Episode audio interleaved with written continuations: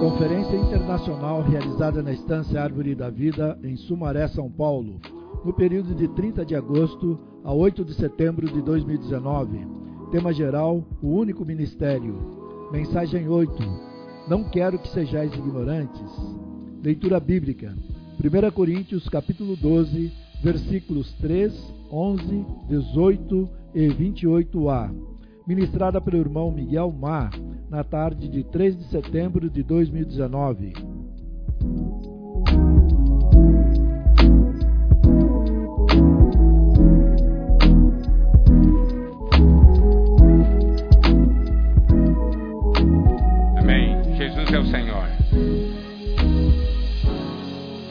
Nessa conferência, o Senhor está nos conduzindo pela mão nesse caminho para nos tornarmos ministros da nova aliança. Ele é um Senhor que conhece a nossa situação, também conhece o desejo do nosso coração. Eu creio que cada irmão, cada irmã que está aqui ama o Senhor. Senão, não estaria aqui. Amar o Senhor é um aspecto. Agora, como está a nossa vida é um outro aspecto. Mas todos temos um desejo que é de transformação. Temos todo um desejo de sermos úteis ao Senhor. Em 1 Coríntios, capítulo 11, nós vemos Paulo falando para nós que ele quer que nós saibamos algumas coisas. Não um saber na carne, não um conhecimento humano, mas um saber interior, um conhecimento interior com revelação que transforme a nossa pessoa, mude o nosso viver e muda a nossa vida. Vimos hoje, pela manhã, a ordem estabelecida por Deus. Precisamos saber que Cristo é nossa cabeça que nós estamos debaixo de um encabeçamento e estamos debaixo de uma ordem. E que isso traz um resultado em nossas vidas. Agora, vamos ver algo do capítulo 12. No capítulo 12, versículo 1, nós temos o seguinte: a respeito dos dons espirituais, não quero, irmãos, que sejais ignorantes. No capítulo 11, Paulo diz que ele quer que nós saibamos algo. Mas no capítulo 12, Paulo diz: Eu não quero que vocês sejam ignorantes, que vocês não conheçam a respeito dos dons espirituais. Aliás, Paulo, nas suas epístolas, ele fala de três coisas que ele não deseja que nós, os cristãos, sejamos ignorantes. Primeiramente, podemos ver em Romanos capítulo 11,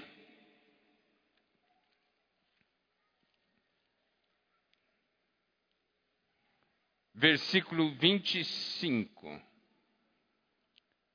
Porque não quero, irmãos, que ignoreis este mistério, para que não sejais presumidos em vós mesmos, que veio endurecimento em parte a Israel, até que haja entrado a plenitude dos gentios. Isto é o que? Paulo então está falando que ele não quer que os irmãos ignorem, não conheçam o plano de Deus para Israel.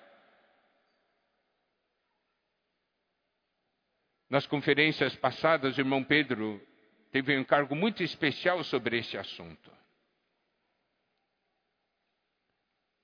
Segundo, a segunda menção de não sermos ignorantes está exatamente nesse capítulo 12, versículo 1. Diz respeito, não quer que sejamos ignorantes na questão dos dons espirituais. Isso quer dizer, nós precisamos conhecer de uma maneira viva, real, de uma maneira diferente, conhecer de uma maneira divina. E a terceira menção de não ser ignorante está em 1 Tessalonicenses, capítulo 4, versículo 13. Não queremos, porém, irmãos, que sejais ignorantes com respeito aos que dormem, para não vos entristecerdes como os demais que não têm esperança. Então se refere a segunda vinda do Senhor. Mas hoje, o que nós devemos prestar atenção é respeito dos dons espirituais. Nós não podemos ignorar, nós precisamos conhecer, mas conhecer da maneira de Deus, não conhecer da maneira do homem.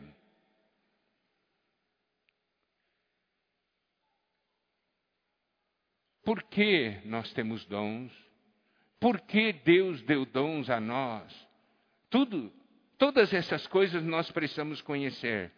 Mas, antes de Paulo entrar nesse assunto, ele no versículo 1 fala respeito dos dons espirituais, não quero, irmãos, que sejais ignorantes, mas no versículo 2 ele diz assim: Sabeis que outrora, quando ereis gentios, deixáveis conduzir-vos aos ídolos mudos, segundo éreis guiados. Aqui mostra uma situação quando nós adorávamos ídolos mudos, quando nós servíamos ídolos mudos. Nós nos deixávamos conduzir Aqui, se deixar conduzir, mostra uma coisa morta, que não tem vida, assim como uma folha na correnteza de um rio. Se deixa conduzir. O peixe não se deixa conduzir. O peixe traça a sua direção e vai. Mas uma folha morta se deixa conduzir.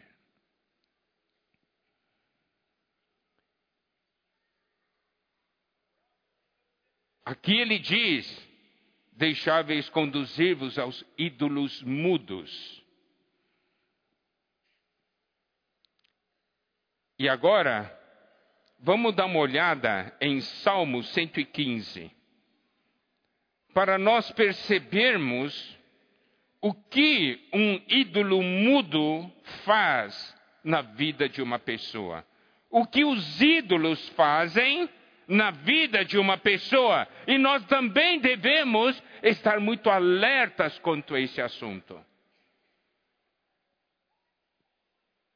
Salmo 115, a partir do versículo 1 diz: Não a nós, Senhor, não a nós, mas ao teu nome da glória, por amor da tua misericórdia e da tua fidelidade porque diriam as nações: onde está o Deus deles?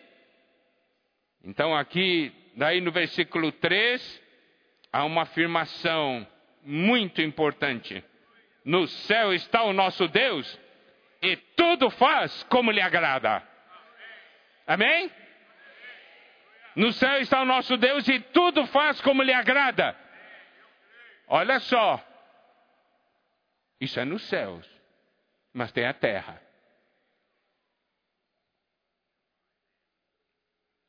O que nós temos na terra? Ídolos.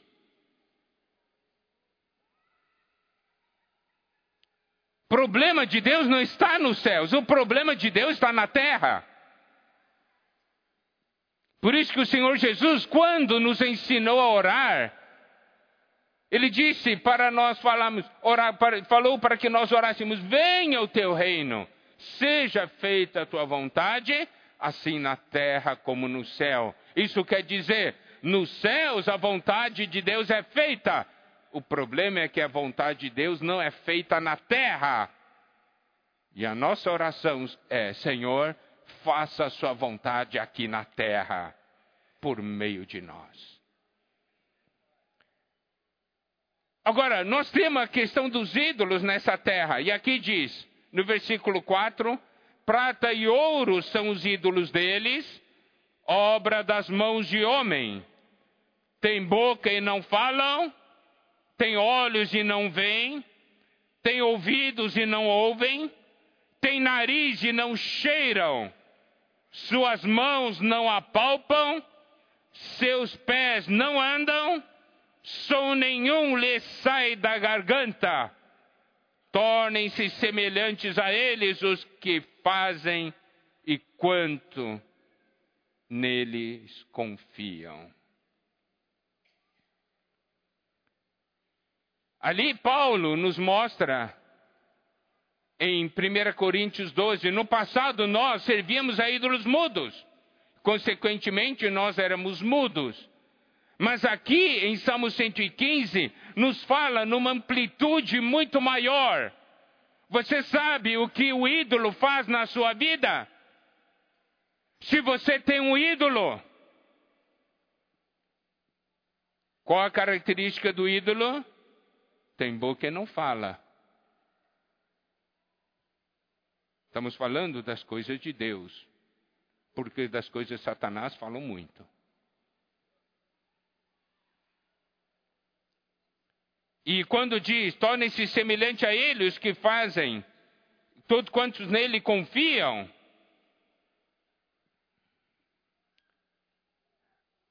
mostra o quê? Se nós temos relacionamentos com ídolos, nós nos tornamos semelhante aos ídolos.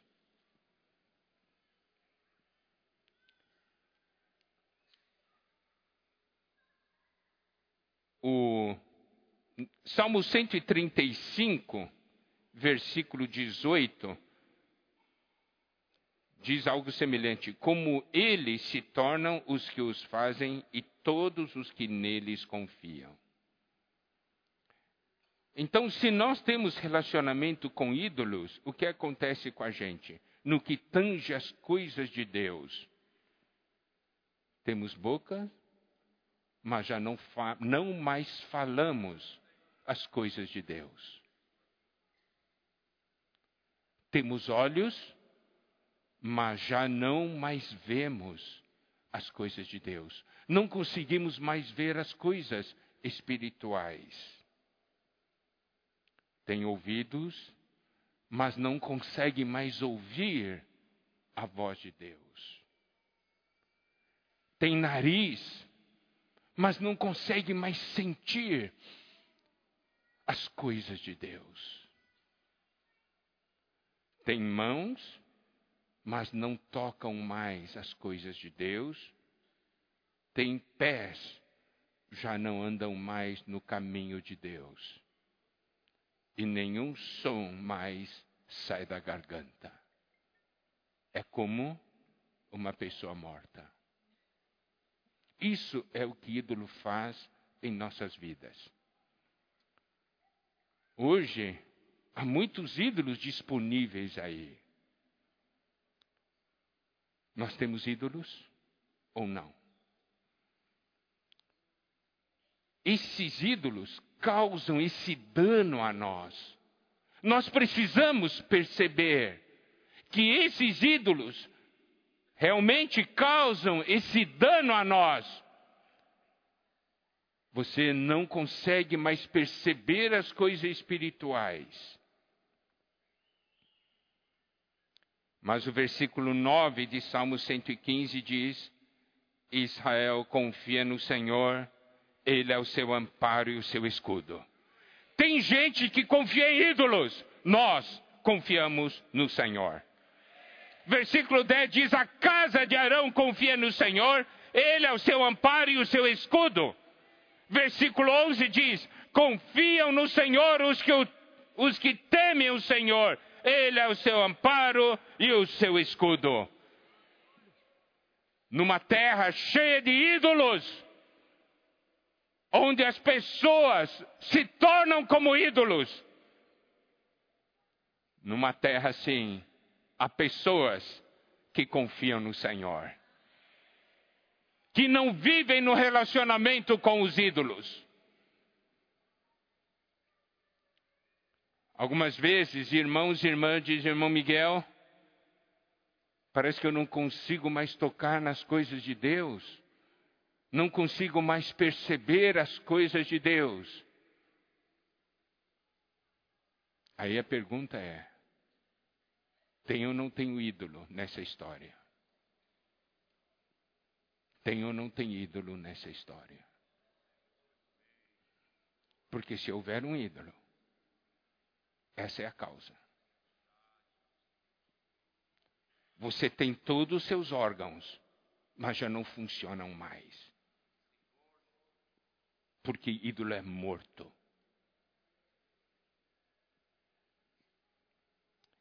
Mas aqueles que confiam no Senhor,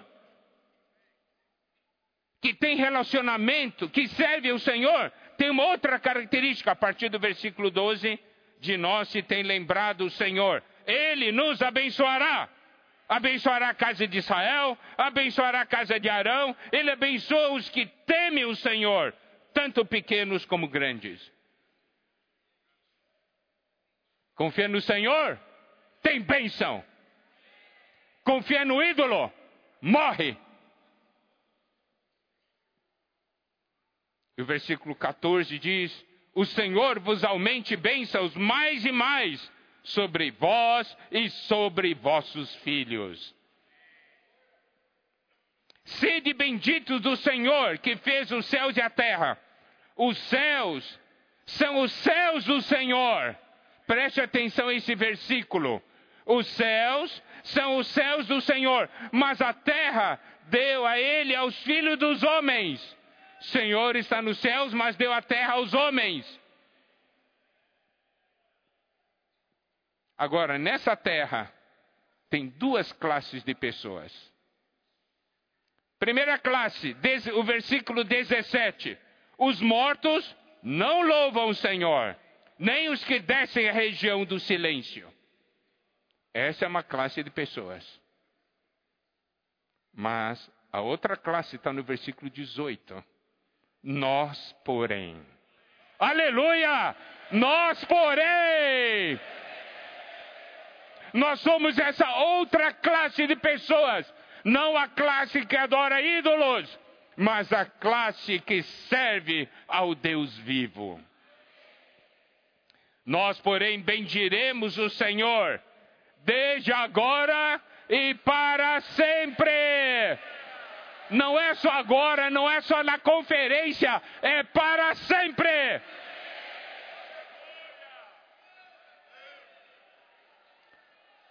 Agora, se você se relaciona com o ídolo, o louvor para de sair da sua boca, porque você morre. Você é aquele que desce a região do silêncio, significa morte.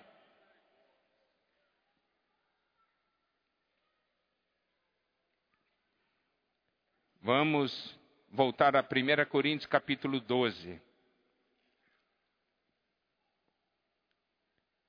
A respeito dos dons espirituais, não quero, irmãos, que sejais ignorantes. Sabeis que outrora, quando erais gentios, Deixáveis conduzir-vos aos ídolos mudos, segundo éreis guiados. Hoje o inimigo de Deus guia a humanidade nessa linha. Mas nós não somos pessoas mortas, nós somos aqueles que ganharam a vida.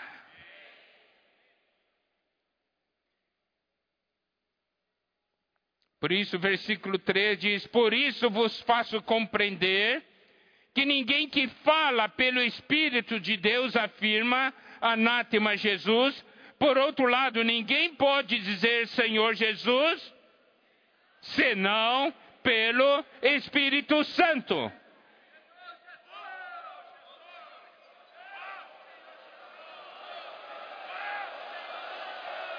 Amém. Eu quero, irmãos, que vocês prestem atenção ao que está escrito no versículo 3. Por isso vos faço compreender que ninguém que fala pelo Espírito de Deus afirma anátema Jesus. Por outro lado, ninguém pode dizer Senhor Jesus senão pelo Espírito Santo. Isso quer dizer o quê? Isso quer dizer que quando nós estamos no Espírito, tem coisas que nós não falamos. E quando nós estamos no espírito, nós temos coisas que tem coisas que nós falamos. O que sai da sua boca? Amado irmão, amada irmã. O que sai da sua boca todos os dias. Aqui nos mostra que tem coisas que nós não falamos quando estamos no Espírito.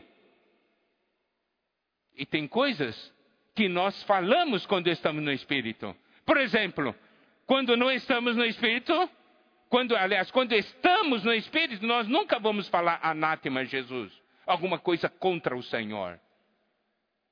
Mas quando estamos no Espírito, nós vamos falar que o Senhor é a nossa cabeça.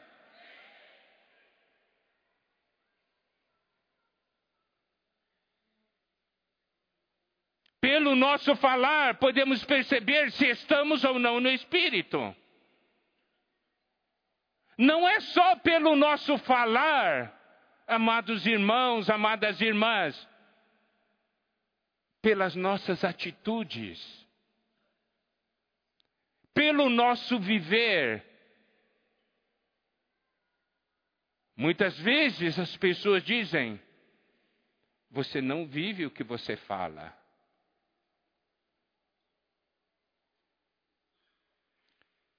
O seu viver não condiz com o que você fala. De que adianta você falar Jesus é o Senhor ou de que adianta falar Senhor Jesus, se o viver não expressa nada que você tem um Senhor? Se seu viver não expressa que Ele é o Senhor da sua vida?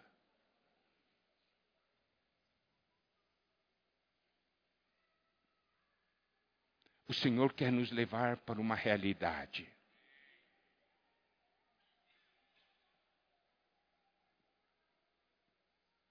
Será que o nosso viver, nosso falar expressa o senhorio de Cristo em nossa vida? Nós precisamos perceber que o Espírito faz alguma coisa. E nós queremos ajudar os irmãos nesse aspecto. É impossível você falar, eu estou no Espírito mas o que você vive, o que você faz, não manifesta o Senhor. Então vamos ver alguns versículos. Evangelho de João, capítulo 14. Versículo 26. Vamos ver as coisas que o Espírito faz. João 14, 26 diz: Mas o Consolador, o Espírito Santo, a quem o Pai enviará em meu nome, preste atenção, esse vos ensinará todas as coisas e vos fará lembrar de tudo o que vos tenho dito. O Espírito nos ensina e nos faz lembrar da palavra de Deus. Está vendo? Isso é um sinal de que o Espírito está operando em nós. Você precisa, você deseja, mas daí o Espírito no centro diz: não é assim. Não. Daí nos faz lembrar da palavra. Está vendo? Isso é o que o Espírito faz. Não, as coisas não são abstratas. A palavra de Deus fala claramente o que o Espírito faz em nós. Evangelho de João, capítulo 15, versículo 26. Quando, porém, vier o Consolador, que eu vos enviarei da parte do Pai, o Espírito da verdade que dele procede, esse dará testemunho de mim e vós também testemunhareis. Quando o Espírito age em nós, ele dá testemunho do Senhor e nós também testemunhamos.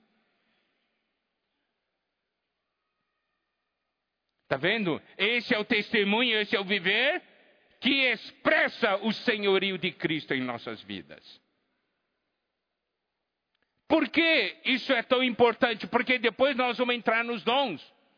E nós precisamos ter essa visão. E Paulo nos mostra isso. Ele diz: Não quero que sejais ignorantes Evangelho de João, capítulo 16, versículo 8. Quando ele vier, convencerá o mundo do pecado, da justiça e do juízo. O Espírito nos convence do pecado. Vai falar para nós: isso é pecado. Nessa era de iniquidade, esse sentimento é muito importante. Nós somos um povo santo nós somos um povo do Senhor.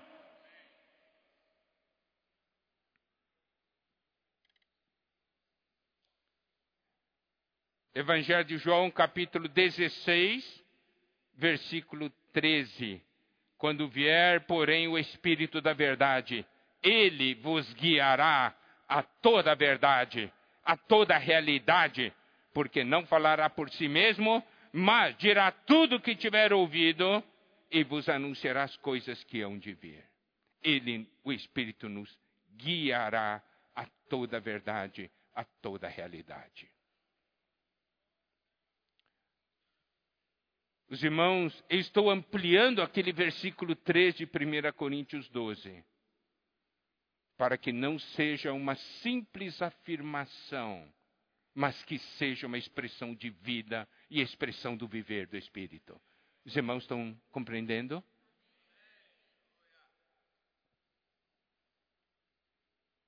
No capítulo 16, versículo 14, diz: Ele me glorificará, porque há de receber do que é meu e vou há de anunciar. A ação do Espírito em nós glorifica o Senhor. Por isso que a palavra diz: Fazei tudo para a glória de Deus.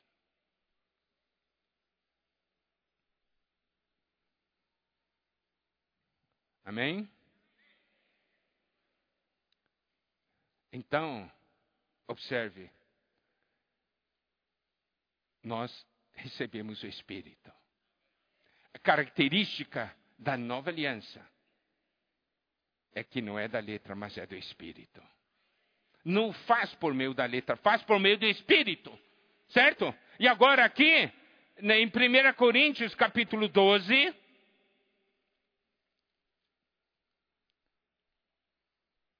nos diz: ora, os dons são diversos, mas o Espírito é o mesmo. Versículo 5: também há diversidade nos serviços ou ministérios, mas o Senhor é o mesmo. Versículo 6: há diversidade nas realizações ou operações, mas o mesmo Deus é quem opera tudo em todos. Nós podemos ver aqui que o Espírito nos dá dons. Para que servem os dons? Amados irmãos, amadas irmãs,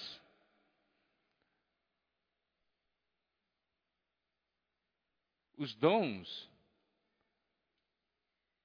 não visam essencialmente o proveito próprio, mas o proveito de todos. Isso está no versículo 7. A manifestação do Espírito é concedida a cada um visando a um fim proveitoso.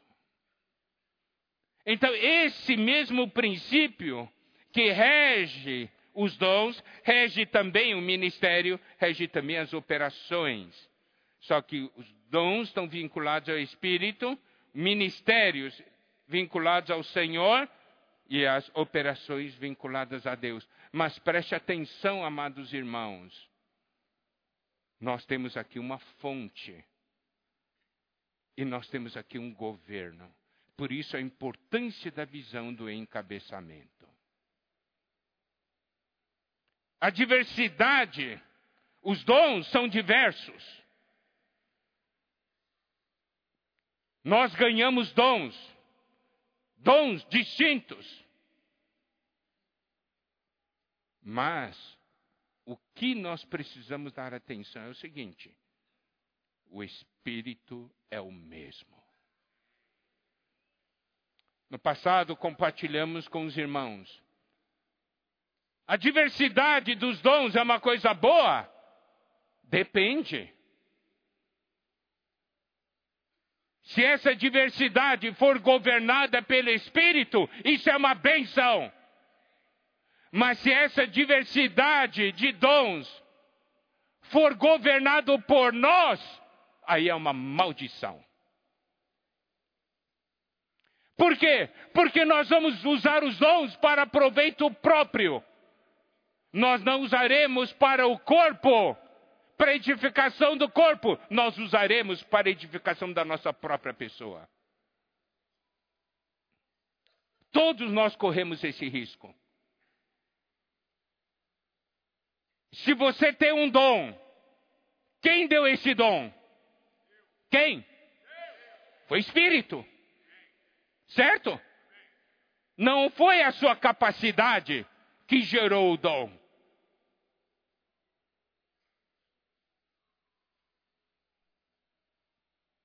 No versículo 11, diz: Mas um só e o mesmo Espírito realiza todas essas coisas, distribuindo-as como lhe apraz a cada um individualmente. Preste atenção. Então, o Espírito é que nos dá os dons. Para quê? Para nossa glória? Nós já vimos o que o Espírito faz naqueles versículos do Evangelho de João. Mas como nós usamos os dons? Então, nessa noite, eu quero fazer uma pergunta. Quem tem dom, levanta a mão. Tá. Essa é a primeira pergunta. Agora, segunda pergunta. O que você está fazendo com esse dom? O que você está fazendo com esse dom? Eu vi, todo mundo levantou a mão. Todo mundo sabe que tem um dom. Então, o que você está fazendo com esse dom? Está usando ou não? Diz, estou. Agora, outra pergunta. Você está usando para edificação própria ou para edificação do corpo?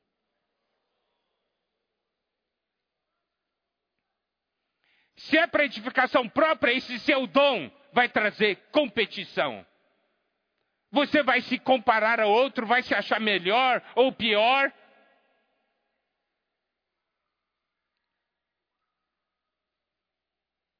Daí o espírito é o mesmo?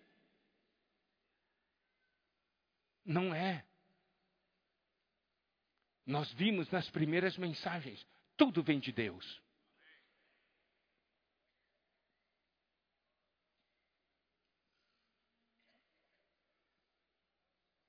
Ministério. Ministério é uma palavra muito famosa no meio cristão. Todo mundo quer ter um ministério. Mas ministério para quê? Vocês, amados irmãos, estão percebendo a importância daquelas palavras das primeiras mensagens? Para o Senhor, há um só ministério. É o ministério da nova aliança, é o ministério da edificação do corpo de Cristo.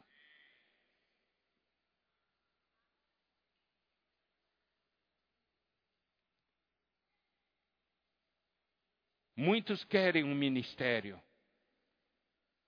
É para glorificar o Senhor ou para glorificar a si mesmo?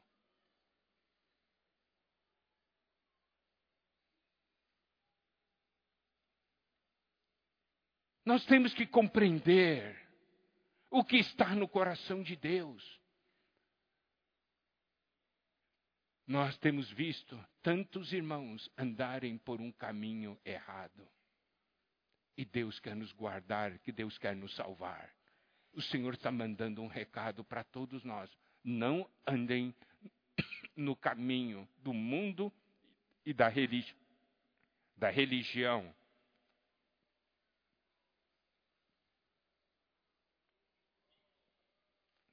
O Senhor diz: Eu quero que vocês sejam ministros da nova aliança.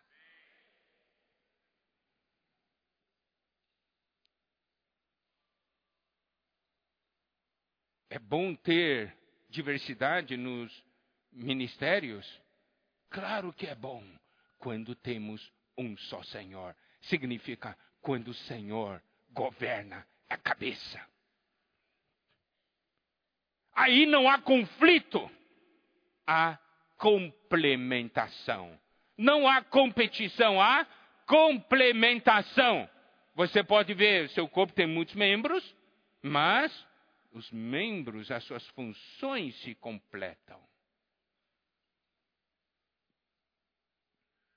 E a diversidade também nas operações, mas é o mesmo Deus quem opera tudo em todos. O dom é para progredir para um ministério. E o ministério é para realizar as operações de Deus. Tudo está debaixo de uma grande operação de Deus. Todas as operações visam o mesmo fim. Todos os ministérios visam esse mesmo fim. Por isso que falamos desse único ministério.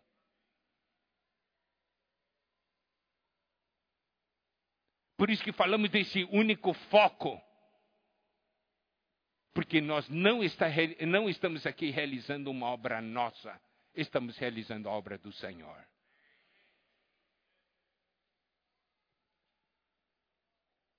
Agora, se não está no mesmo espírito, há um problema.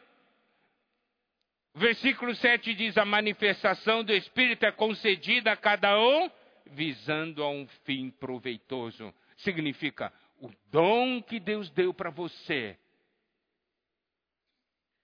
tem que ser algo de, para o proveito de todos. Não uma questão só para o proveito pessoal. Porque o dom não é para edificação pessoal, o dom é para edificação do corpo de Cristo.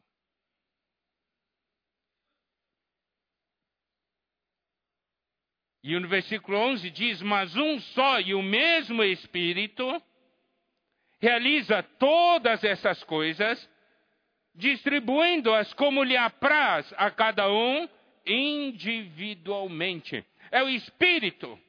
Um só e o mesmo Espírito realiza todas as coisas. Distribuindo-as como lhe apraz a cada um individualmente. Significa o quê? Que o Espírito distribuiu os dons. Deu um dom para você, deu um dom para o irmão que está ao seu lado. Esses dons foram dados pelo mesmo Espírito. Amém? É pelo mesmo Espírito.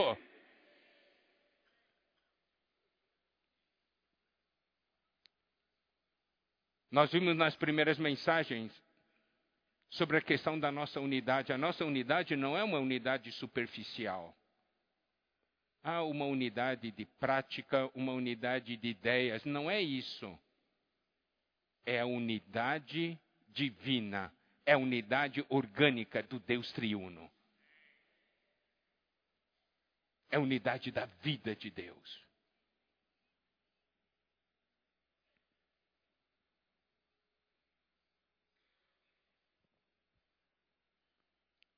No versículo 12, fala assim: porque assim como o corpo é um e tem muitos membros, e todos os membros, sendo muitos, constituem um só corpo, assim também com respeito a Cristo. Preste atenção.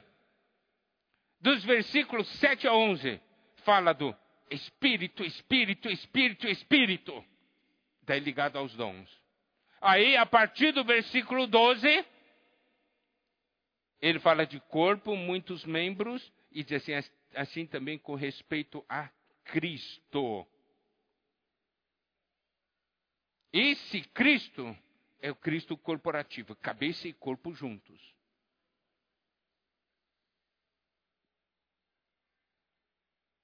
Há uma transição do espírito para o corpo. Versículo 13: Pois um só espírito, todos nós fomos batizados em um corpo, quer judeus, quer gregos, quer escravos, quer livres, e a todos nós foi dado beber de um só Espírito. Louvado seja o Senhor. Fomos batizados para dentro de um corpo e nós também bebemos de um só Espírito. Significa o quê? Espírito por fora e por dentro. Resultado: um só corpo. Nossa unidade é produzida pelo Espírito, não por ideias humanas não por ensinamentos, mas pelo próprio Deus. Daí ele começa a falar de corpo. Corpo, corpo, corpo. Daí nos versículos ele fala muito de corpo. Daí está ligado à questão do ministério. Cada membro não somente tem um dom, deve ter um ministério. E nós, no passado, vimos muito, o irmão Dong falou muito conosco sobre o que? Sobre o dom se tornar um ministério. Dom mais graça se torna ministério, pelo fato de nós usarmos os dons e exercitarmos os dons.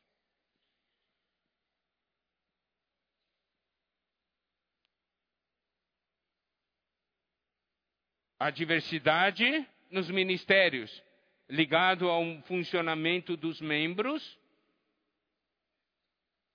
mas é o mesmo Senhor. Mas o Senhor é o mesmo. Amados irmãos, amadas irmãs, nós temos o mesmo Senhor. Nós temos o mesmo Espírito e nós temos o mesmo Senhor. Agora, se eu for senhor de mim mesmo, esse meu dom, esse meu ministério vai causar problema.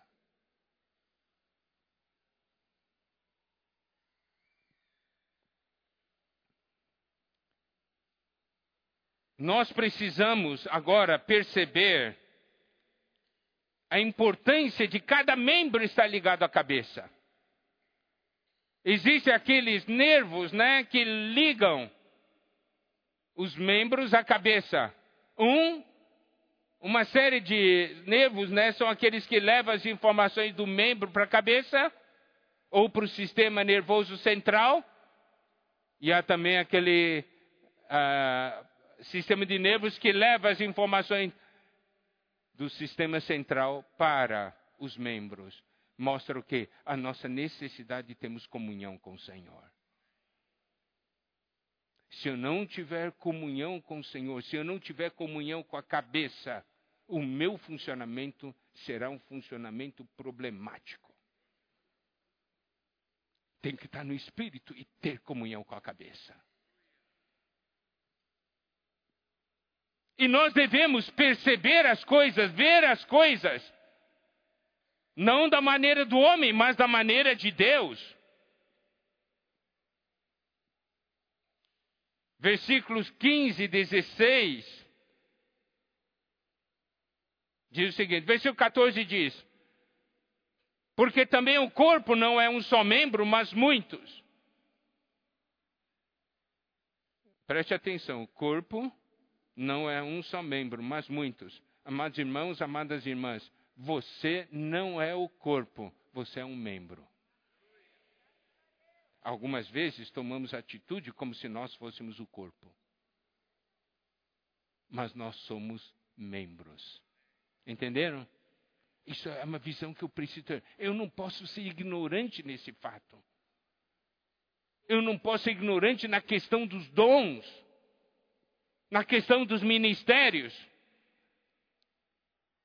Olha o versículo 15 e 16. Se disser o pé, porque não sou mão, não sou do corpo, nem por isso deixa de ser do corpo. Se ouvido disser, porque não sou olho, não sou do corpo, nem por isso deixa de o ser. Esse versículo é muito importante.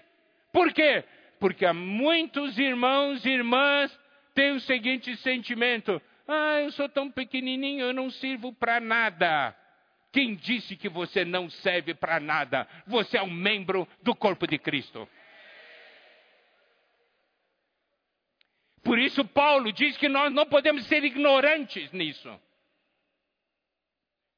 Você é ou não é importante? Diga para o irmão que está ao seu lado se você é ou não é importante. Diga para ele.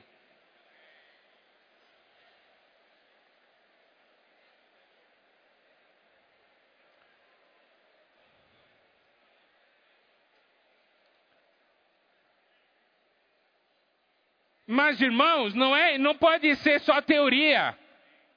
Por quê? Porque você diz, ó, oh, eu sou importante para o corpo, eu sou importante para o corpo. Não, eu sei que eu sou importante para o corpo. Mas, quando o corpo precisa de você, você diz, ah, eu não tenho tempo. ah, eu não posso. Eu não faço. Eu vou ficar em casa. Não adianta só falar, eu sou importante para o corpo, porque se você realmente sabe, aquele saber interior, você diz assim: eu não posso faltar nenhuma reunião. Eu não posso faltar reunião de oração. Eu não posso faltar numa reunião, por quê? Porque eu sou importante para o corpo. Olha só, Aí que está o negócio. Nós falamos uma coisa e vivemos outra. Você é importante para o corpo? Claro! Mas falta todas as reuniões. Alguma coisa não está batendo. Alguma coisa está errada.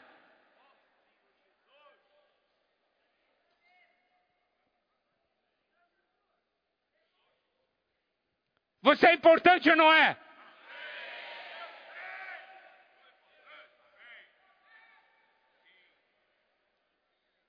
Pode faltar você? Pode faltar você?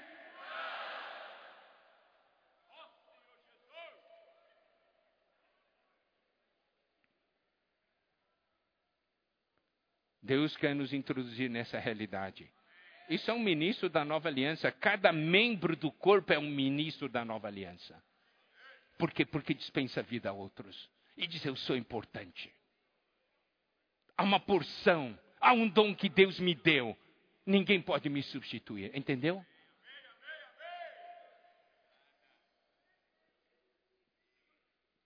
É o sentimento, né, de a questão de menosprezar-se, de se excluir.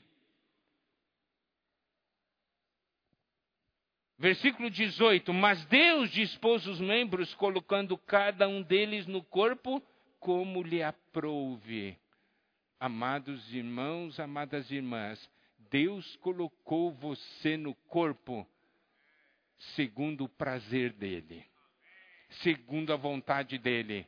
Você, ah, mas eu queria estar numa outra posição. Eu quero saber, quem sabe mais das coisas, Deus ou você?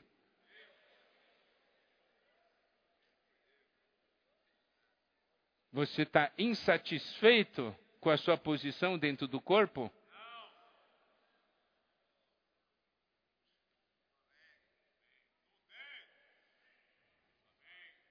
Deus dispôs os membros. Daí olha só como Deus faz as coisas.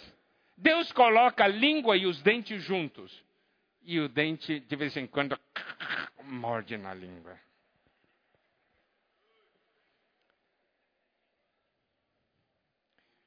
Deus tira os dentes do meu lado. Mas preste atenção, é pela cooperação da língua e o dente que o corpo consegue se alimentar, não é verdade? Disse, Deus, por que, que você pôs o irmão, esse irmão, essa irmã do meu lado? é para o corpo ganhar vida. Ah!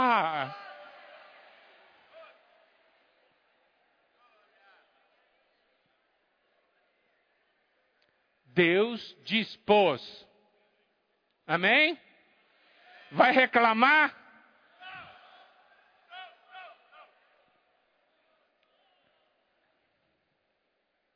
O membro vai falar, o dente vai falar o seguinte: eu não fiz nada. Eu só cumpri a minha função e foi a língua que se meteu entre nós.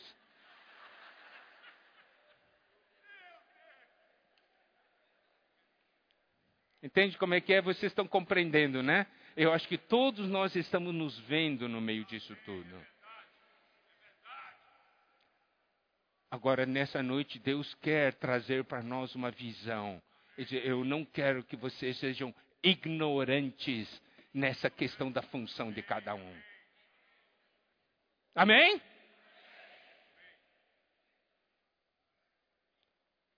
Pregação do Evangelho.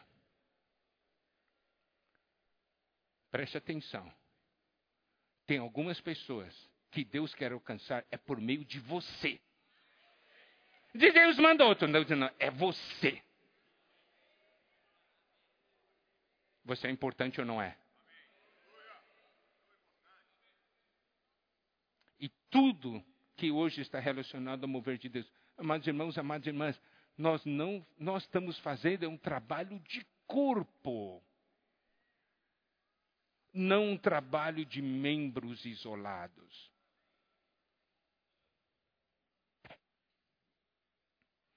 Olha só, evangelização dinâmica é algo coletivo, não é? Não é um irmão pregando sozinho. Grupo familiar, algo coletivo. Expo livro, algo coletivo, né? Tudo coletivo. Deus está introduzindo nessa realidade do corpo. E é claro que nesse funcionamento tem atritos, tem problemas. Por isso que Paulo diz: vocês precisam ter essa visão. Porque se tiver a visão, os atritos não serão problema.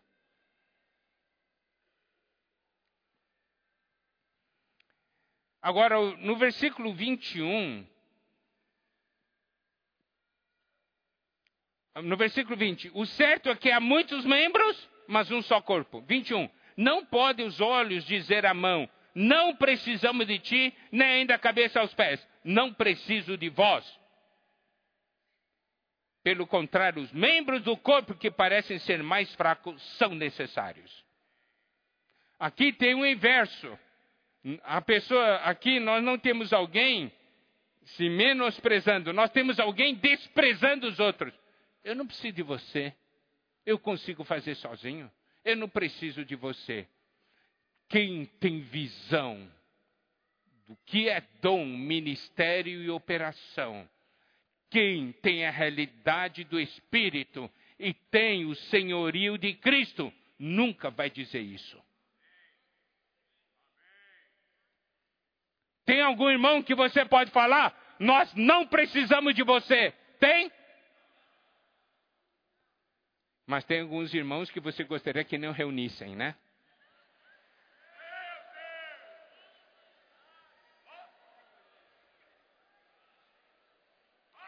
Você pode ver, doutrinariamente nós sabemos tudo. Mas na prática, Senhor, tire esse cara do nosso meio. Em outras palavras, eu não preciso de você. Você não vai fazer falta nenhuma.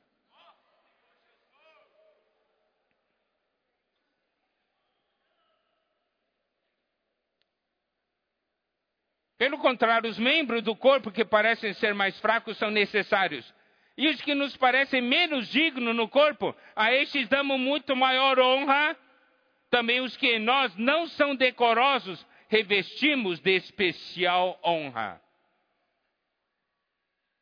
Vamos falar, é que muitas vezes nós só usamos os membros que nós temos, os órgãos, todas as coisas visíveis. Por exemplo, quem aqui tem intestino? Levanta a mão. Ah, todo mundo tem intestino. Intestino é bonito? Ó, oh, que intestino lindo você tem.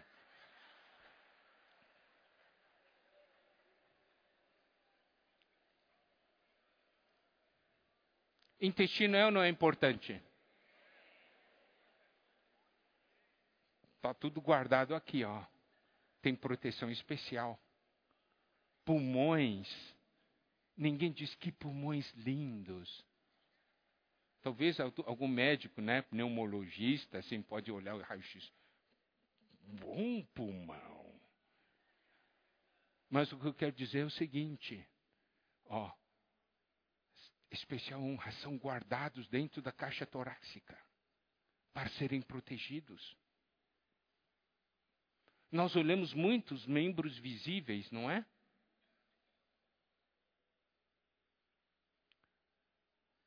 Se você cortar, amputar a mão, o corpo vive?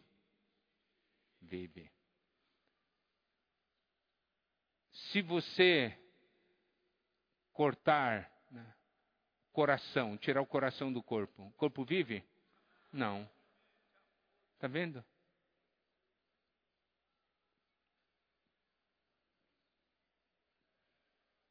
Você talvez seja o intestino. Dizer, eu sou feio.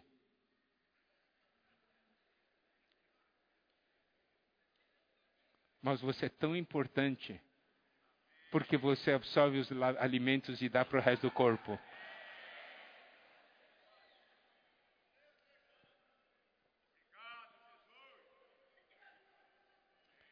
Nossos membros nobres não têm necessidade disso. Contudo, Deus coordenou o corpo, concedendo muito mais honra àquilo que menos tinha. Versículo 25. Para que não haja divisão no corpo, pelo contrário, cooperem os membros com igual cuidado em favor uns dos outros. Não permita que o seu, seu dom, o seu ministério, se torne um favor de divisão. Não permita. Nós já vimos muitos causarem divisão por conta dos seus dons e ministérios. Por isso que Paulo diz: vocês não podem ser ignorantes nesse aspecto.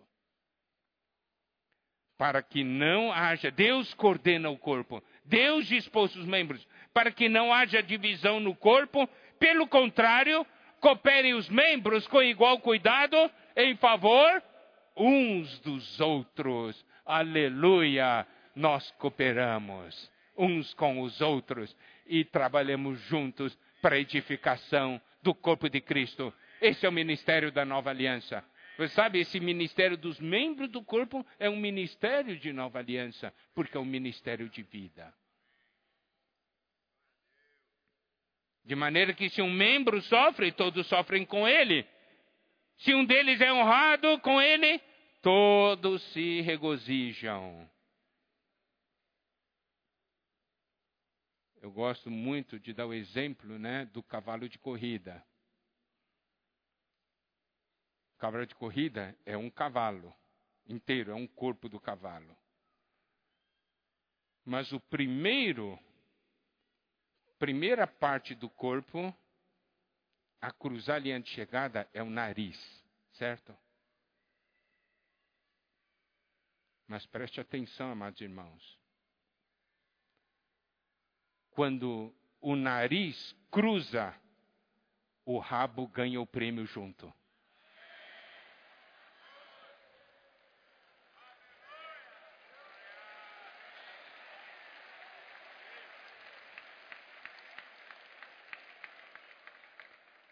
Olha a importância de estar no corpo. Se um membro sofre, todos sofrem. Se um é honrado, todos regozijam. É o corpo. Vós sois corpo de Cristo individualmente, membros desse corpo. Aí, a partir do versículo 28, fala das operações é algo ligado à administração de Deus. Os dons são para ministérios, ministérios são para as operações. Por exemplo, aqueles grandes operações de guerra. Me lembro quando houve a, a guerra no Iraque, né? A operação Tempestade no Deserto, não é? É todo um planejamento. Uns atacam por aqui, outros ali, a Força Aérea aqui e tal. Tudo diferentes ministérios, mas dentro de uma mesma operação. Louvado seja o Senhor. Somos muitos, não é? Há tantos aspectos de, do mover de Deus, mas tudo dentro de uma mesma operação. Trazer o Senhor de volta, edificar o corpo de Cristo, dar vida para todos.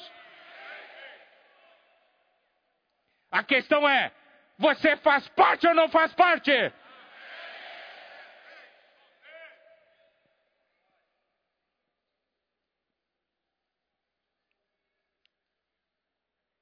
Nessas operações, temos apóstolos, profetas e mestres voltado para as igrejas.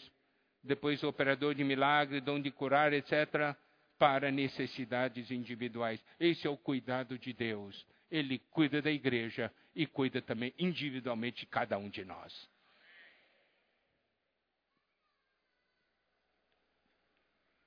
Louvado seja o Senhor.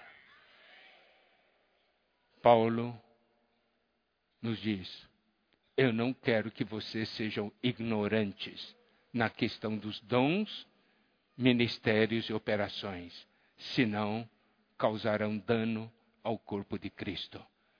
Mas se vocês ganharem revelação, serão uma benção. Que o Senhor nos abençoe. Amém.